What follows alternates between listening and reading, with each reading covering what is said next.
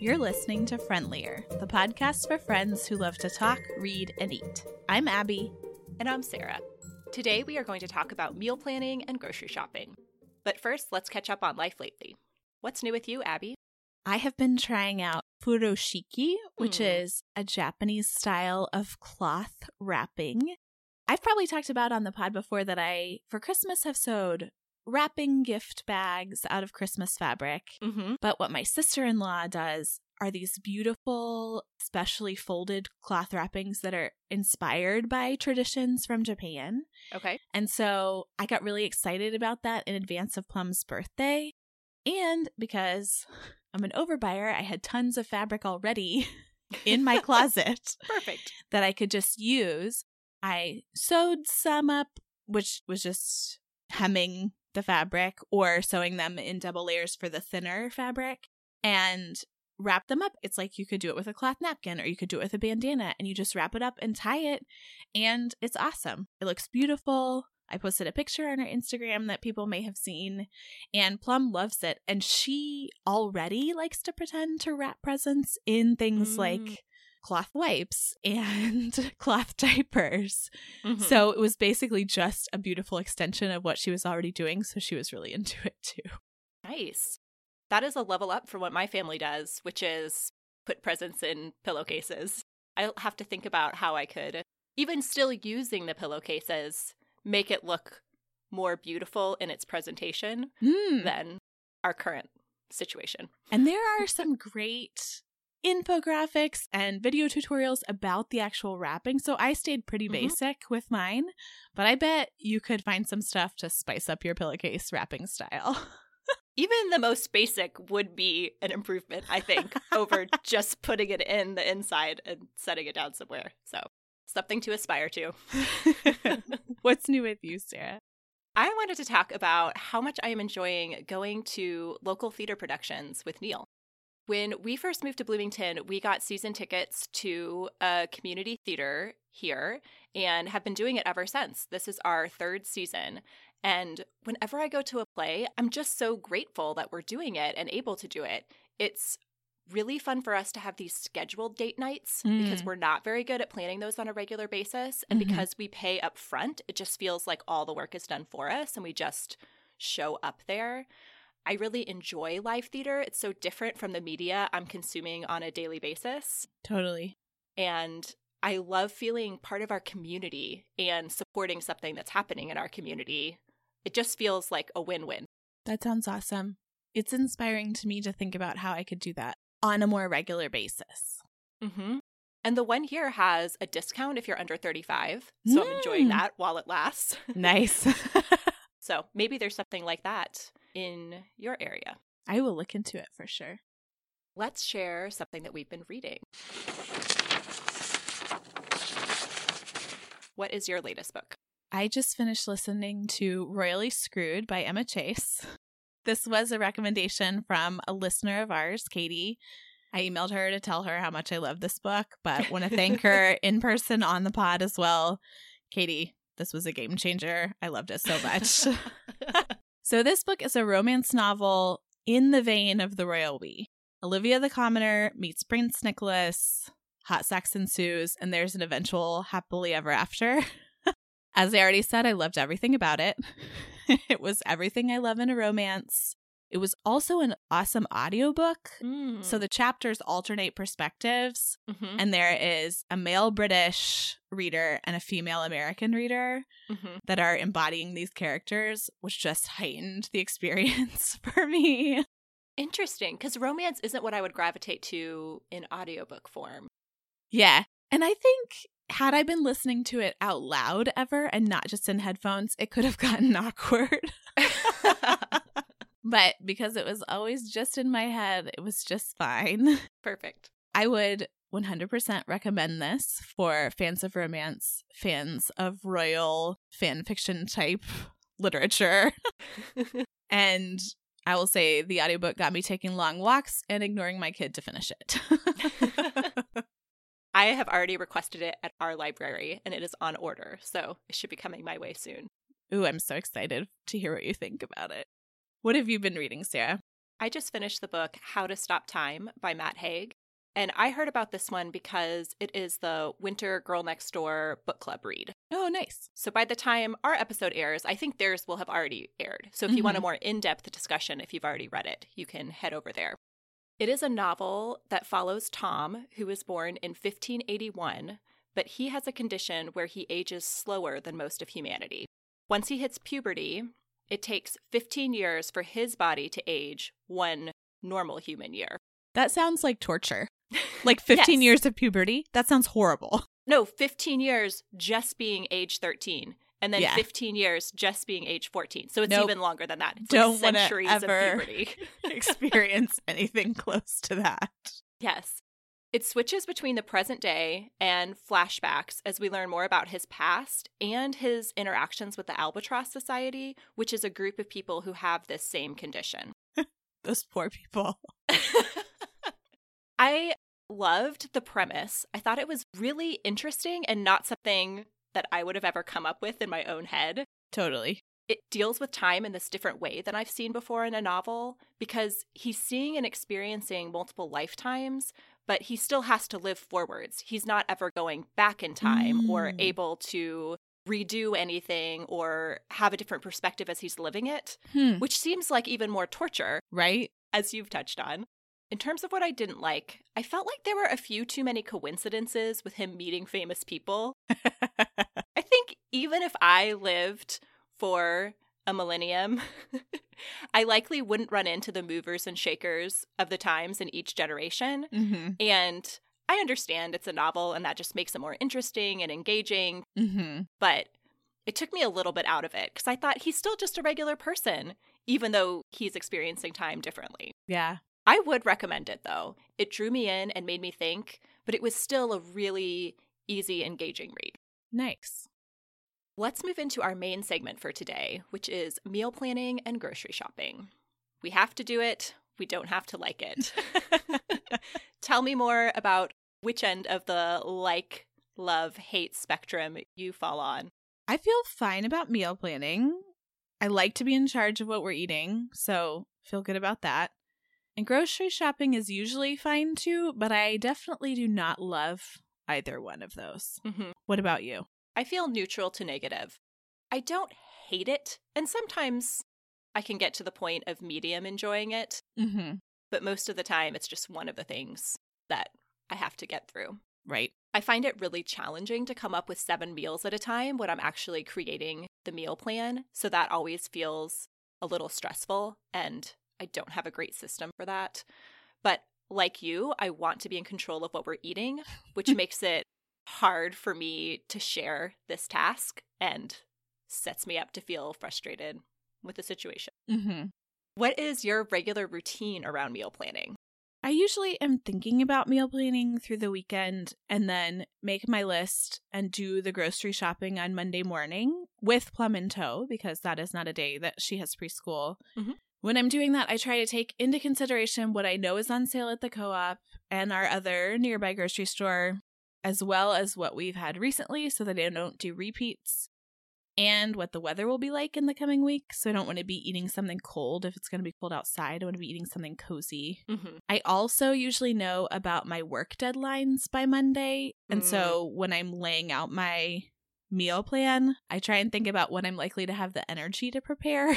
Mm-hmm. so bigger, fancier meals, which to be honest, I don't do very often anyway. Maybe twice a week at the most. I try not to put them on a night that I also have a deadline because then it just feels like I'm working the whole day at something rather than Mhm. getting the downtime that I need and is more likely to lead to resentment. yes, I can see that. What does your routine around meal planning look like? As I had mentioned on a recent Life Lately, I am trying to do the grocery shopping on Fridays to move it out of our weekend to do list, Right. Which means I'm trying to write out the list on Thursday and get everything ready to go so that Mm, after I drop the kids off at school on Friday, it's already in the direction toward the grocery stores and that I can head straight there. And if I come back home, it's just not as efficient. Time gets away from me. Also, I think when you're home, it's easy to talk yourself out of that it's a good idea Mhm. to go back out again. Yes. The weeks where I've been successful about making it happen right after school have just felt like a really good energy and Mm. very productive and like I still have a lot of the day left. Because one of the things I find frustrating about grocery shopping is it takes a good chunk of time to do it. Sure. And since it's not my favorite, I don't feel happy about my day disappearing into that. So while I would like to write the list on Thursday and have everything ready to go, unsurprisingly, I'm often making the list over breakfast on Friday. Mm-hmm. And that seems to work just fine. Like you, I try and think about what sounds delicious and how much work each meal is. I think this has gotten a lot better for me over recent months, partly because I think my whole attitude around food has changed and I have Mm. less expectations for myself about what type of meals my family's going to eat. Hmm. And before, I think I did these really aspirational meal plans where everything required lots of chopping, everything had tons of vegetables and was quote unquote healthy. Hmm. Where now I think, oh, I just want to eat mac and cheese this night and we'll have some chopped up carrots on the side. And don't put that pressure on myself to be meeting a certain standard and to just say, this is what our family enjoys eating and we're going to eat it. Sounds way more manageable. It is, yes. so, with that, I try and include two or three things that are just very easy to throw together so I can pick those on days that feel overwhelming for whatever reason. And if I don't do a good job planning those meals in, then I end up having a meal planning fail. Just last week, all the meals seemed too involved, and I didn't want to make any of them on Tuesday. so we just ordered a pizza, which is fine. But I think that could have been avoided if I had been more honest with myself when I was making the meal plan about what I actually wanted to eat and cook. yeah. This goes right along with that idea. How strictly do you stick to a meal plan once you've created it? I think, like you've been saying, the more realistic the meal plan and the more I consider what days are going to feel stressful and what days are going to feel like too much, Mm-hmm. the better I do. But I am not strict about sticking to the plan at all, which is probably not a surprise to anyone who's been listening to this show. Routines and plans, especially if I'm the one who make them, I have no Mhm. problem throwing them out the window. So I very often will switch around the days or, like you said, ditch something more complicated for an easy thing. What about you? Same. Agree with everything you said. When I'm feeling on top of my life, I stick to it more strictly, though I never assign meals to certain days. oh. So that never feels like an abandonment of some plan. I just write out seven meals, and then that day I say, what do I feel like eating or cooking? Mm, And mhm. pick the one that sounds best to me. So there's a lot of flexibility built into the plan, which makes it easier to follow. right. Since I am better now about not creating aspirational meal plans, it feels like everything around the implementation of the meal plan is easier. Nice. What about the grocery shopping side of it? What does that look like for you? We get the bulk of our groceries at our food co op and then follow up with things that are cheaper or maybe less wholesome from Harris Mhm. Teeter. For instance, the co op does not carry Doritos. And if we need those, we go to Harris Teeter for those. I love that they're both really close to each other and close to our house. So we can do a big loop of grocery shopping, Mhm. Plum and I, with her in the stroller, or even with her walking and putting the groceries in the stroller Mm. because she's gotten much better at walking, though sometimes that breaks down and I have to bribe her with Mhm. the free cookie from Harris Teeter.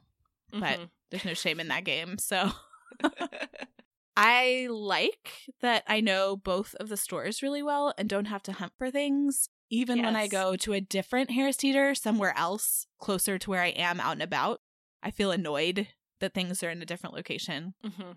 In that sense, I really like the routine of doing the grocery shopping in the same place every time.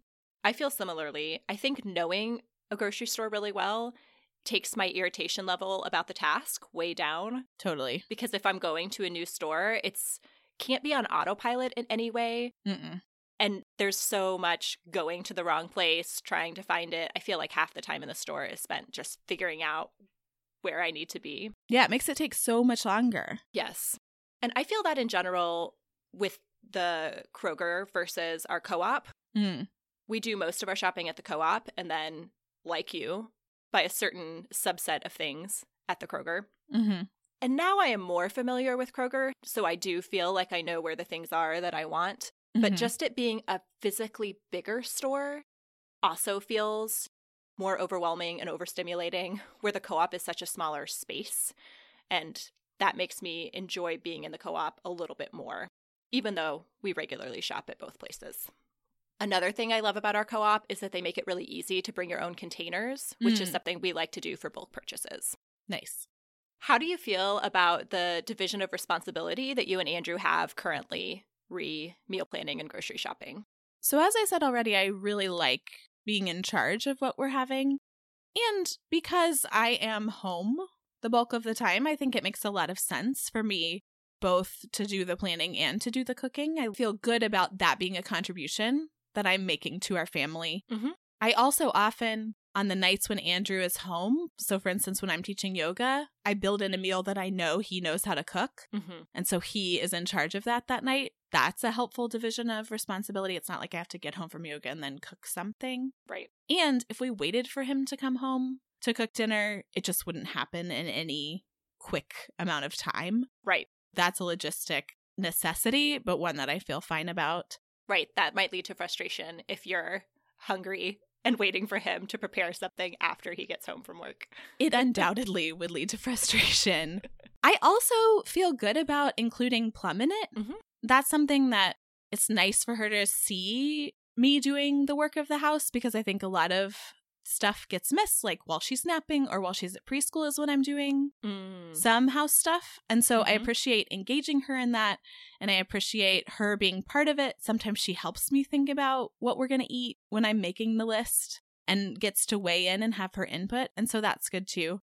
I could see a sort of shift in this eventually if I am working outside the house more, but I feel good about where we are now. Good. What about you? I mostly feel good about where we are, that I like being in control. And it's also a bit of a cyclical issue where because I've been doing more of the grocery shopping in recent years, I know more about what's a good price for something and when they're just advertising it when it's really not a deal and how to get the most for our money at both of the stores that we shop at Mm-hmm. which is something that if we were trading off more regularly, Neil would acquire that knowledge base as well. Mm-hmm. But right now, it rests with me. And it's a good contribution for you to be making in addition to the work of the planning and the cooking. Mm-hmm. That financial contribution is nice too. Right. We used to have a more even balance of who did the grocery shopping. I've always wanted to plan the meals because I'm so particular about what we eat, where Neil is not. But in the earlier years of parenting, it really felt like a break for whatever parent got to go grocery shopping because we usually did that solo while the other Mm. person stayed home with either baby HP or both kids. yeah. So things were divided in a much different way than they are now, where, mm-hmm. especially while Neil has been so busy at work, it's made much more sense for that to get taken care of during the week so we can have a much more restful and relaxing weekend. But it is something I think will change in the future and that I'd like to see go back to being a little more back and forth, where on the one hand, it's nice to have all that knowledge, but it would be less pressure on me if that knowledge was shared. Totally. And while I do the big grocery shopping trip every week, both grocery stores are directly on Neil's ride home after work. And so, at least once, if not twice a week, he'll be making a stop to pick up something that we need, which is a huge help because it feels very irritating to me to go to the grocery store outside of the weekly shop. Absolutely. And Andrew does that for us too, because the same thing. Both stores are on the way home. And so if I've forgotten something or if we need more of something than anticipated, he's always up to grab it. Yep. We've talked a little bit about this already, but what is your plan for when the meal plan falls apart? Do you have favorite quick dinners or favorite takeout options? Our go to quick dinners and guaranteed crowd pleasers are frozen pizza, grilled cheese, lentil quesadillas, and breakfast tacos. And I would say we rotate through those pretty regularly, all of them. I do often build at least a couple of those in Mm-hmm. to the meal plan. Sometimes I throw in a frozen vegetable on the side if I am really stepping it up. meal wise, but sometimes you just get your grilled cheese a la carte. My kids really love frozen corn, that they like to eat the frozen vegetable with no preparation needed, which makes it very easy to serve. Straight frozen. We don't get much takeout during the week because I feel like I'm bad at coordinating the timing on that in order to maintain the evening routine. That Mhm. even takeout requires forethought that sometimes I just can't manage. Yes, and time. I feel like it takes a lot of time to figure out what everybody's going to want and then place the order that I could have made grilled cheese in the time it takes to even plan out what you want. Absolutely. So Andrew's usually home at 6 and Plum is in bed by 7:15 or 7:30. So we do dinner and bedtime routine in that hour, hour and a half. Mm-hmm. And so if dinner's not ready then, then it just gets pushed back, then we get less adult time or work time and I feel Yes. annoyed. So grilled cheese is where it's at. What are your easy favorites? We love bean quesadillas, egg sandwiches, and grilled cheese. Although, as I've mentioned before, even grilled cheese feels like a little bit too much work sometimes. So, quesadillas and egg sandwiches are more often in the rotation. We'll sometimes order pizza, like we did last week, but lately that's been feeling less satisfying to me than it used to. Hmm. I'll be thinking that it's going to be this really big treat and that I'm so looking forward to it. And then I'll eat it and think, eh, that was fine. Though our kids disagree and they're always very excited when we have pizza. And when I make homemade pizza, they tell me it's not as good. Which that may be true. what about the parts of the system that seem to be working particularly well for you right now? The Monday morning shop is going great. It's an activity to do with Plum. It kills a whole morning. If she is walking and not riding in the stroller, she gets really Mm. tired, which means she's more likely to nap, which thumbs up for that. and this is good because generally I don't have work deadlines on Monday, so I'm not needing to be close to home to go back and forth with an editor or anything. I'm also just in general appreciating feeling well enough to meal plan and shop and Mm. eat yes. since I didn't in my early pregnancy. So just some gratitude to the universe for that. What's working well in your routine? Being more honest with myself about what I want to eat and cook. I'm not sure why it took me so long to figure that out, but it did. And I'm happy to have discovered it and to have aligned our meal plans with our lives in a way that seems to be working all around. Nice. Another thing that's working is that last month I made freezer burritos for lunches when we do Mm. have one of those easy dinners that doesn't create leftovers, which has eliminated the eating out for lunch after having an easy dinner problem that I think I talked about on the pod sometime last year. Mm-hmm. That's a good future planning thing. Yes, when we can get it together to make it happen. on the flip side, are there any parts of your meal planning, grocery shopping routine that you want to change or improve? Any meal planning aspirations? As discussed in the budgeting episode, I think we could be a little bit more economical with food, especially because I tend to buy a lot of what I want Mm-hmm. And what looks good, especially if I go hungry to the grocery store. So Monday morning helps with that. You know, if I have eaten a good breakfast, it's usually okay, but sometimes if Plum has been a little uncooperative or I'm feeling especially hungry, I buy more things then. Yes. So I think I could always do better with that. And along these lines, I could incorporate a pantry or freezer meal per week to use up food that we already have because I'm an overbuyer and it's just hanging around. The other thing that I am anticipating but don't have any ideas about yet is figuring out a system that works once we have our second kid here Mm-hmm. and what that will look like both the logistics of the planning but then also eventually incorporating another eater Mm-hmm. and s- just seeing how that goes. Yeah. What about you? I've been thinking more about how to incorporate our kids so that they become competent in the kitchen and in the world of food in general. Mm-hmm.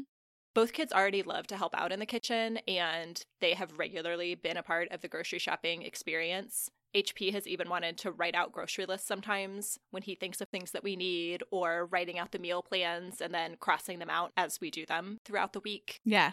So both kids already love to help out, and that's happening organically. But as they get older and have more skills and independence, I'd like to be even more intentional about cultivating that. Nice. I think that's a good spot to end our conversation about meal planning and grocery shopping. But we would love to hear from listeners, especially if you have any great tips or tricks of ways to make this easier, since it's something we all have to do every week. Yep. Let's continue the conversation about food and share something we've been eating lately. I have another Budget Bytes recipe. this one is vegan red beans and rice. And this one has actually been in our life for many years. I found this recipe back when we lived in Austin, but then had stopped making it for whatever reason, the way meals sometimes fall in and out of your rotation, Mm-hmm. and came back to it this winter and love it. it makes a really big batch and is something I enjoy the leftovers of, which for me, I'm very particular about what I want to eat the next day. Mm. And it's nice to have a meal that everyone in the family is excited about eating again. It's one pound of dried red beans and then broth, onions, celery, and green pepper chopped, Mhm. and then lots of spices. I think it's thyme, oregano, paprika, and bay leaf. Mm. Once all that cooks, I use the immersion blender to blend it about halfway up. So there's still chunks of beans, but then it gets a very creamy texture. Mm. And then you just ladle that on over rice. I serve it with our homemade yogurt and green onions. Yum. What have you been eating? So, my very involved dinner that I made this week was a mixed bag. Beef was on sale at our co op. And so I got stir fry beef, Mhm. which I was excited about making beef with broccoli. We really like that for takeout. I feel like I've never made it successfully at home. I struggle, I think, getting Asian flavors right Yes, as a home cook. it's tricky. But this recipe was 100% a win. It's from Once Upon a Chef.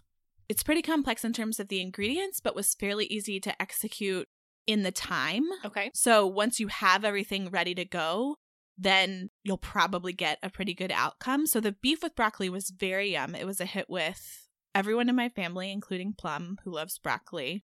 I also made Pinch of Yum's 15 minute lo mein to go with it.